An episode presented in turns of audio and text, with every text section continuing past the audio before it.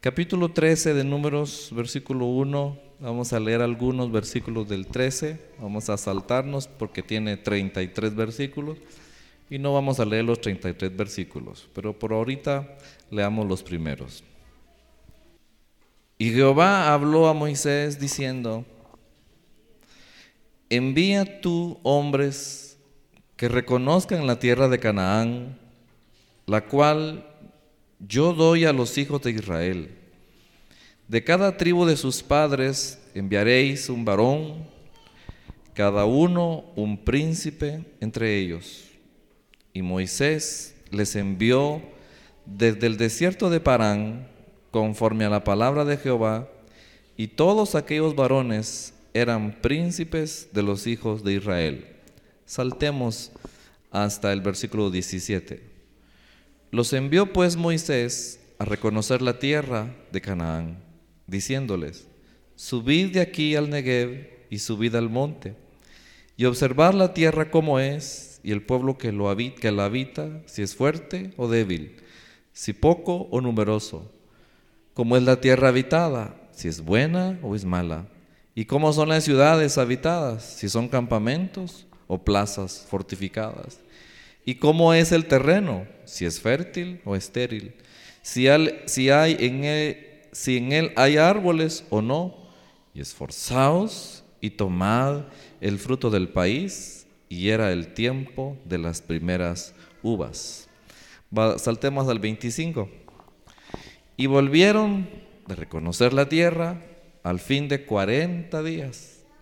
Y anduvieron y vinieron a Moisés y a Aarón y a toda la congregación de los hijos de Israel en el desierto de Parán, en Cádiz, y dieron la información a ellos y a toda la congregación y les mostraron el fruto de la tierra. Y les contaron diciendo, nosotros llegamos a la tierra a la cual nos enviaste la que ciertamente fluye leche y miel, y este es el fruto de ella. Mas el pueblo que habita en aquella tierra es fuerte, y las ciudades muy grandes y fortificadas, y también vimos allí a los hijos de Anac. Amalek habita el Negev, y el Eteo, el Jebuseo y el Amorreo habitan en el monte, y el Cananeo habita junto al mar y a la ribera del Jordán. Versículo 30. Entonces Caleb hizo callar al pueblo delante de Moisés y dijo, subamos luego y tomemos posesión de ella, porque más podremos nosotros que ellos. Mas los varones que subieron con él dijeron, no podremos subir contra aquel pueblo, porque es más fuerte que nosotros y hablaron mal entre los hijos de Israel de la tierra que habían reconocido, diciendo, la tierra por donde pasamos para reconocerla es tierra que traga a sus moradores, y todo el pueblo que vimos en medio de ella son hombres de gran estatura. También vimos ahí gigantes, hijos de Anac, raza de los gigantes, y éramos nosotros, a nuestro parecer, como langostas, y así les parecíamos a ellos. Pueden sentarse, hermano. A partir de hoy, jueves, vamos a iniciar una serie de lecciones basándonos en la vida de Caleb, el liderazgo de Caleb, la fe de Caleb, la obediencia de Caleb. Muchas de las cosas que van a surgir en la vida de Caleb las vamos a tratar de aprender en unos jueves que el Señor lo permita, hermanos. Hay una riqueza de verdad cuando uno dispone a estudiar la Biblia buscando características de personajes, en este caso Caleb. Viendo un poquito el contexto, esta historia de Caleb se va a desarrollar en, el, el ambiente del desierto, empieza en el desierto. Todos ustedes y yo sabemos que en este trayecto que Israel ha tenido durante algunos años, se ha ido rebelando contra Dios y contra Moisés. En ese caminar en el, en el desierto fue saliendo lo que realmente era el pueblo. Un pueblo rebelde. el haber pasado el mar rojo no, no los hizo ser diferentes. Y eso que pasaron con mano poderosa. Ellos venían con sus dificultades, con sus errores. Entonces Dios necesitaba de alguna, de alguna manera en el caminar hacerlos aprender, hacerlos descubrir cosas que no era posible que las aprendieran solo por decírselas. La vida que tenemos, hermano, consiste en aprendizajes. Amén. Pero yo puedo decirle hoy a los jóvenes, a los muchachos que nos están escuchando, miren jóvenes, la vida es así, la vida es asá, en la vida van a encontrar esto y la vida van a encontrar lo otro. Y al salir de esta noche los jóvenes dirían, ya sabemos cómo es la vida. Creo que mis palabras no son suficientes para que ellos entiendan lo que es la vida la tienen que ir a vivir. Amén, hermano. Tienen que ir a cometer sus buenas acciones y quizás también a cometer sus errores. Y así se, se trata la vida. Cada año, cada tiempo que pasa, vamos a tener que aprender cosas. Hay veces que aprendemos solo por la piel, ¿verdad, hermano? Solo por la carne. No hay otra forma de aprender. Los niños aprenden cuando se caen. muchas cosas que debiéramos de aprenderlas de otro modo, pero las aprendemos por errores. Y por eso algunos dicen a veces, a golpes se hace la vida. Qué, duro eso, ¿verdad, hermano? Así es la vida. Pues entonces Israel le iba a tener que tocar así. Yo como quisiera que mis hijos aprendan en la teoría, con las palabras, pues de algún modo nos dolerá como padres, pero van a aprender de otra forma. Si no aprenden de una forma, van a aprender de otra forma. Finalmente llegaron a las puertas de la tierra prometida. Ya están cerca. Con todas sus rebeliones y todas sus situaciones, ya están cerca. Ahora van a enviar espías, en los que están incluidos Caleb y también Josué, que fue el otro distinto, pero otros diez no fueron iguales a Caleb y a Josué. Y a enviar espías. Y estos espías era para que fueran a darse cuenta de que si de verdad la tierra prometida era una tierra próspera,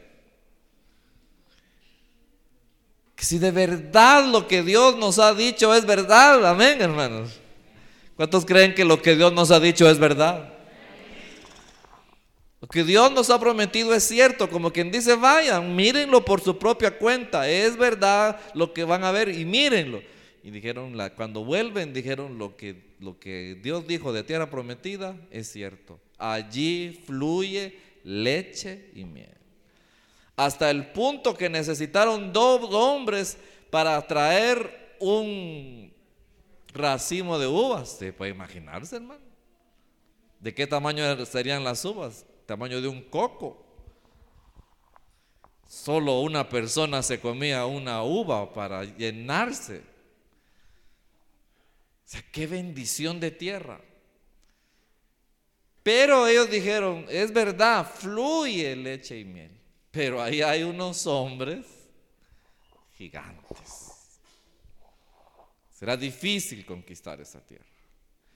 Eso fue el informe de 10, pero los otros dos, pero ahí entrando Caleb, dijo, no, no, vamos a entrar. Entonces ellos vienen y traen el informe.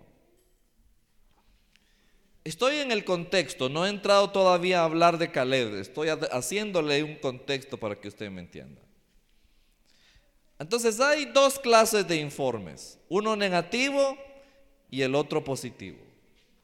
Hay dos clases de reacciones, una reacción negativa y otra reacción positiva. Analicemos el informe negativo en el capítulo 13, que fue el que leímos, versículo 31. Este es el informe negativo, ¿verdad? Mas los varones que subieron con él dijeron, no podemos subir contra aquel pueblo, porque es más fuerte que nosotros. Y hablaron mal entre los hijos de Israel de la tierra que habían reconocido. Su informe no es positivo.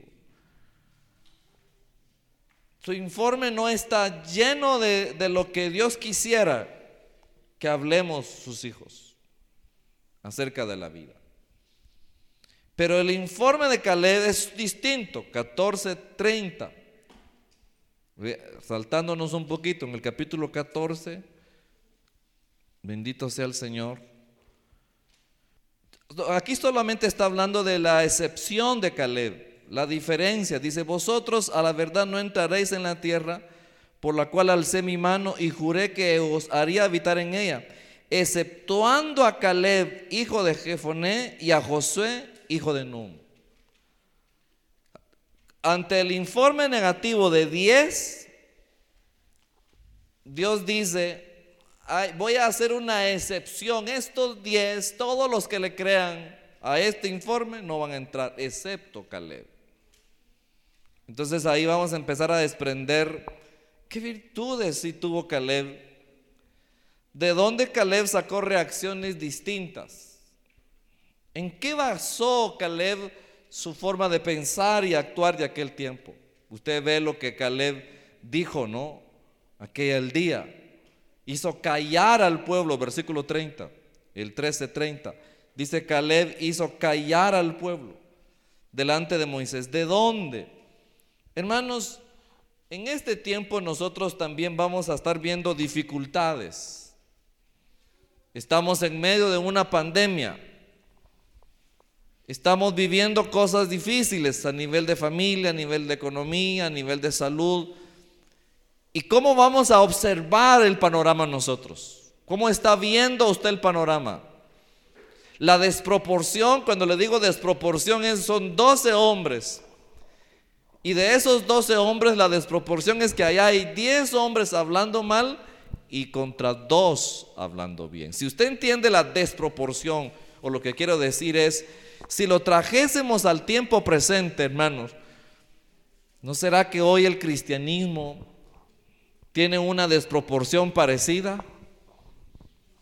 Una, cuando le digo desproporción es ¿Cuántos son los que realmente están caminando en la fe de Caleb y de Josué? ¿Y cuántos estarán caminando en la fe de aquellos diez? Hemos estado pasando por un medidor, la iglesia está pasando por un termómetro espiritual desde el año pasado y la pregunta es, ¿a qué lado nos estará poniendo Dios en este termómetro? ¿A qué parte de la estadística entramos? de Dios. A la hora de observar el panorama, ¿me vacuno o no me vacuno? ¿Me pongo mascarilla o no me la pongo? Tanto que hemos visto, ¿no? ¿Me muero o no me muero? ¿Me da miedo o no me da miedo? ¿Cuál ha sido nuestro hablar en este año? ¿Cómo hemos actuado este año? ¿Salgo o no salgo? ¿Voy al culto o no voy al culto? ¿Cómo nos hemos comportado nuestro hablar? ¿Cómo vemos el panorama? Por eso pienso que de ahí es que debemos de extraer eh, eh, lo de Caleb. Porque los panoramas de la vida van a seguir apareciendo así como aquellos. Fueron, dijeron, bueno, lo que Dios promete es cierto, lo que Dios nos va a dar es una gran verdad. pero aquí que lo conquistemos. Dios nos está diciendo, hay vida eterna, hay vida plena en mí, tienen vida abundancia en el cristianismo, van a obtener la salvación eterna. Y usted dice, sí, es cierto, yo creo eso. Hmm, pero de aquí que lo logre. Aquí que llegue yo. Si, si observamos el panorama actual, no es prometedor, hermano. Hermano, no es esperanzador más de un año la escuela detenida, niños, estudiantes. Eso no es prometedor. Eso no es esperanzador a los ojos de la vida humana. ¿Qué viene en el futuro? Van a inmunizar al mundo con una vacuna que dice la gente de todo. Y bueno, ¿qué va a pasar? Pero ¿cuál es la esperanza del cristiano? La esperanza del cristiano está en pensar y actuar como Josué y Caleb. Más podremos los hijos de Dios. Vamos a salir adelante. Se ponga enfrente la pandemia que se ponga enfrente. Amén. Sin embargo, el panorama es difícil. Vienen problemas mayores, cosas que no imaginamos. Si ya apareció una enfermedad como esta, la siguiente que aparezca será peor que esta. Y esos pueden ser los gigantes. ¿Por qué no Dios quitó a los gigantes antes de que llegaran ellos? ¿Por qué no les mandó una epidemia y una semana antes y que cuando llegaran los encontraran muertos, que dijeran, mira, ahí está la tierra prometida y hay gigantes, pero están muertos. No, estaban bien vivos, estaban bien fuertes, estaban bien entrenados y no eran casitas de, de tela que tenían hechas, eran ciudades fortificadas. Y esos eran ejércitos entrenados. Y ellos no eran ejército entrenado. Lo único que podían hacer era adobes. Era lo único que podían hacer era adobes. No eran hombres de armas. No eran hombres de pelea. Pero como dice hermano David, lo mejor es que Dios venía con ellos. Dios siempre Siempre habrá obstáculos. Hoy los hay. No hay trabajo, dirán los jóvenes. ¿Y qué hago? No hay trabajo. Y ahí tengo años de estudio y tengo pensum cerrado y, y tengo de licenciatura y no hay trabajo. Entonces voy a vender droga. Eso es lo que la gente puede pensar. La gente puede suponer. Hermanos, no, Dios tendrá un panorama para sus hijos. Y eso es lo que hoy quiero que vayamos a extraer de Caleb. ¿De dónde sacó estas reacciones diferentes? Va a haber, hermanos, una masa de personas opinando diferente. Y tiene que ser así. Nosotros no podremos opinar como el mundo opina.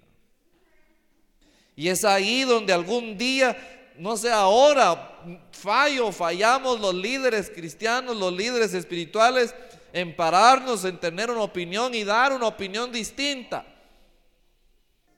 No es que nos asustemos, al contrario, aquí queremos hoy desarrollar el espíritu de Josué y Caleb. Que usted se vaya yendo, ay, miren lo que hablaron en la iglesia, que lo que viene es peor. No, entonces usted sería de los esos diez. Usted tendría que irse hoy diciendo, venga lo que venga, pase lo que pase, Dios estará conmigo.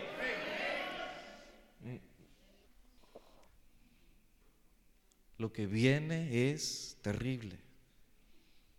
Lo que viene para nuestros hijos que están aquí, aférrense a Dios porque lo que viene es terrible. Lo que viene es duro. Creo que de repente si Cristo tardara, los que hoy somos adultos, de repente nos vamos a morir. Y no vamos a ir con Cristo. Pero ahora me quedo pensando, ¿y nuestros hijos, hermano? Se van a tener que casar y van a tener que tener hijos. Piense en los hijos de nuestros hijos. Hermanos, ¿qué va a pasar con las siguientes generaciones que vienen? que hay. Analicemos entonces, por favor, en los poquitos minutos que me restan. Prácticamente esto era una introducción para que usted se motive. ¿Qué llevó a Caleb a hacer lo que hizo, ser lo que era? ¿De dónde venía? La primera respuesta es, vamos a analizar la relación de Caleb con Dios. Eso es lo que hoy quiero empezar. La relación de Caleb con Dios. Porque ahí está la clave, hermano, para actuar, para pensar, para vivir. Eso me hará dar cuenta de qué clase de hijo de Dios soy, mi relación que tengo con Dios. Vamos a analizar algunos aspectos que van a demostrar esa relación que Caleb tuvo con Dios. Dios respeta el libre albedrío de los seres humanos. Y ahí empieza la característica principal de Caleb, decisión. Vamos a leer, por favor, en 14:22. Números 14:22. La decisión. Capítulo 14, versículo 22. Dice, todos los que vieron mi gloria y mis señales que he hecho en Egipto y en el desierto, y me han tentado ya diez veces y no han oído mi voz, no verán la tierra de la cual juré a sus padres. No, ninguno de los que me han irritado la verá. Pero a mi siervo Caleb, por cuanto hubo en él que otro, ¿qué, ¿qué, es lo que se necesita para tener una decisión distinta, hermano? Otro espíritu. ¿Y qué dice que hizo Caleb? Y decidió ¿De quién dependió entonces, hermano? O sea, la fe no es algo que va a aparecer de, algo fortuito de mi vida, sino que entra mi participación en decir, yo voy a tomar una decisión. ¿Qué es tomar una decisión? Tomar una decisión tiene que ver con que yo tengo opciones. Necesito tomar una decisión. Una decisión tiene que ver con que hay opciones. Finalmente, asumo la decisión que pienso que es la más correcta. En esa decisión e, entra el juego, hermanos, de pensamiento, de las opciones. En la vida hay que tomar decisiones. En la vida si algo hay que aprender o los padres y las madres deben enseñar a sus hijos es a que tomen decisiones. Y que la mejor decisión a la que tenemos que entrenar a nuestros hijos es que un día decidan por quién, hermano, por Dios presentarle constantemente la opción, mira hijo, el mundo o Dios, o el diablo o Dios. Ahora, mi deber es enseñarle a tomar decisiones. Ese es el gran dilema de los padres con nuestros hijos. Mira hijo, mira pues hijo, mira pues hija, mira pues esto aquí. Los padres estamos tratando de abrirle los ojos para que tomen la mejor pero cuando no quieren tomar la mejor decisión, sino que quieren hacer lo que ellos dicen, uno de padre, ¿qué dice hermano? Y deciden lo que deciden y entonces empieza la vida a dar enseñanza. Al poquito tiempo vienen, mamá, fíjate, papá, fíjese. y uno de padre, ay, ay, yo soy tu padre de todas maneras. Si hubiera hecho caso, si hubiera hecho. ¿Para qué ya? De la vida está basada en decisiones. Y una de las decisiones de Caleb fue, hermano, hmm, tengo a 10 hombres que están pensando distinto. Yo no voy a pensar igual que ellos. Yo me voy a decidir por Dios. La relación con Dios inicia en esa parte, es decir, yo me decido a tomar esta decisión. Es porque vi las circunstancias, vi la situación y, y Caleb, hermanos, tomó esa decisión. Si vemos a Josué, que fue su compañero, Josué también estaba acostumbrado a tomar decisiones. Josué también era un hombre que sabía que había que tomar decisiones. Josué 24:15. Estamos apenas empezando este estudio, hermano. Josué 24:15. Las decisiones me van a permitir a mí ser un hijo distinto. ¿Cuáles son sus decisiones? ¿Lo tiene? Bendito sea el Señor. 24:14 de Josué. Josué está liderando al pueblo. Van a pasar el río Jordán. Josué fue el amigo de, de Caleb. Él es el líder, el sucesor de Moisés. Y les dice, versículo 24, 14. Ahora pues les dice, temed a Jehová y servirle con integridad y en verdad. Y quitad de entre vosotros los dioses a los cuales sirvieron nuestros padres al otro lado del río y en Egipto. ¿Y sabe qué les dijo? Y servid a... Y si mal os parece, servid a Jehová. ¿Qué les dijo hermano? Escogeos hoy a quién sirváis.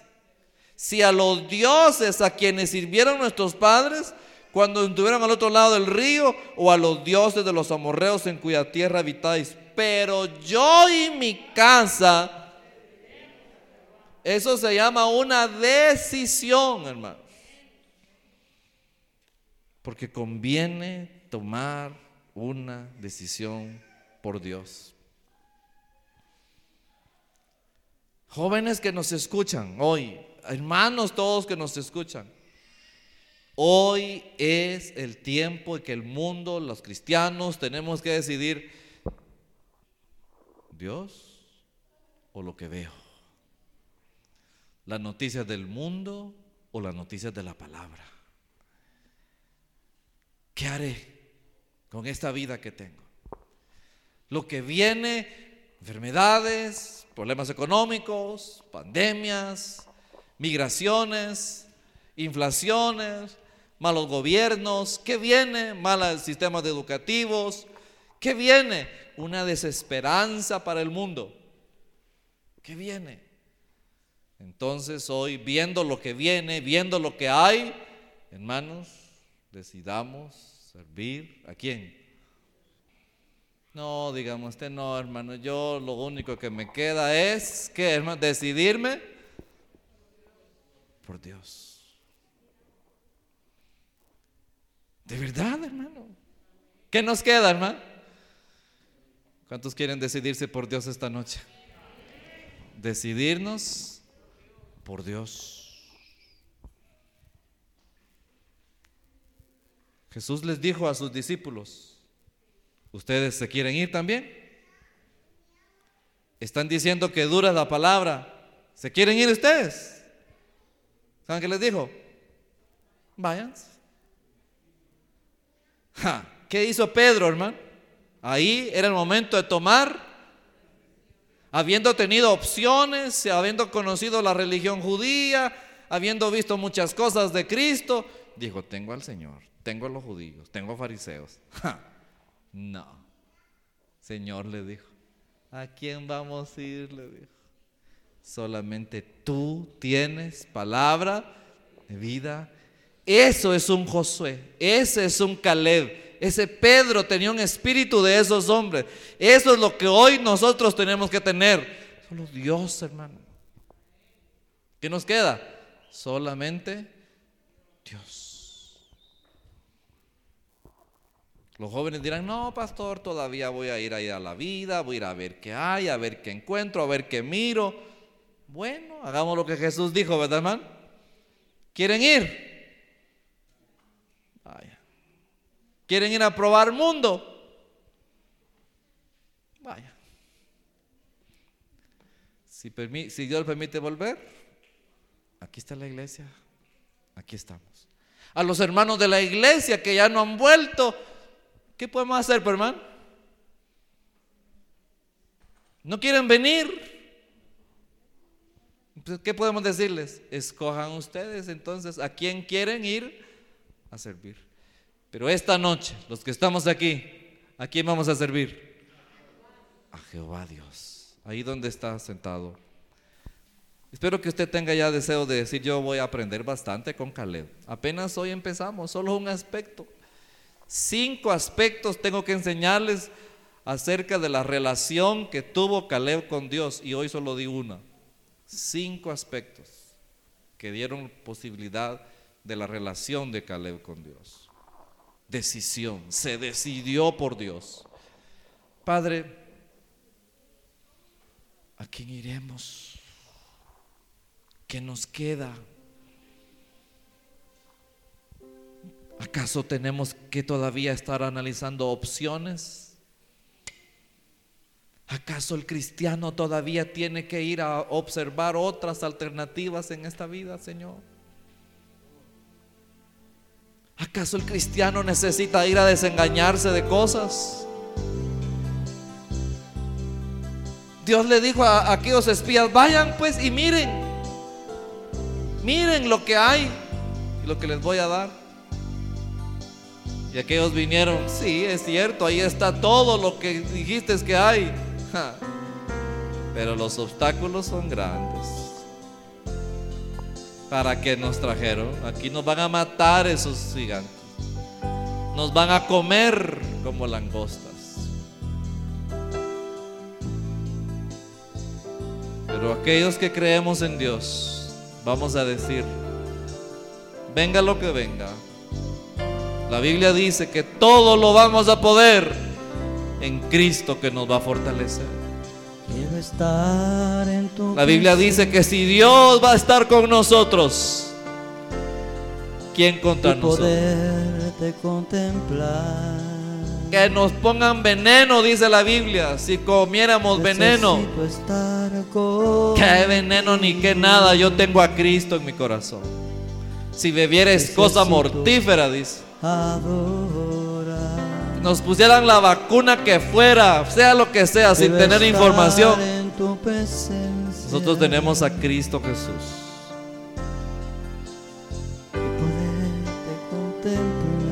Él nos da la ventaja, la diferencia, el poder de Dios. Necesito estar contigo. Hoy vamos a decidir, como Caleb lo hizo. Necesito adorar. ¿Qué le daba a, Josué- a Caleb esa característica? La primera característica fue se decidió por Dios. Participó en el plan divino decidiendo él. Todo lo hizo Dios, acercarse, salvarlo, venir a él. Pero luego le tocó una parte a Caleb, tomar una decisión. Necesito más. Hoy decido caminar como Dios quiere. Dame de beber. Gracias Señor esta noche. De tu manantial. Gracias Padre poderoso. Dame Dame de beber. Dígaselo. Necesito. A veces necesitamos beber de esa agua que nos clarifique nuestra vida. Quiero estar en tu presencia. Decida estar en su presencia. y contemplar. contemplar. Necesito estar contigo. Gracias Señor Jesús. Perdónanos Padre poderoso.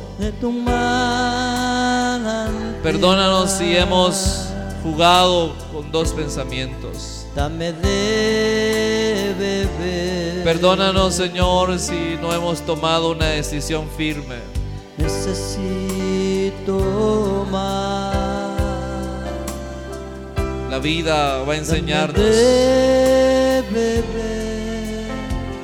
La vida nos va a enseñar. de tu manantial.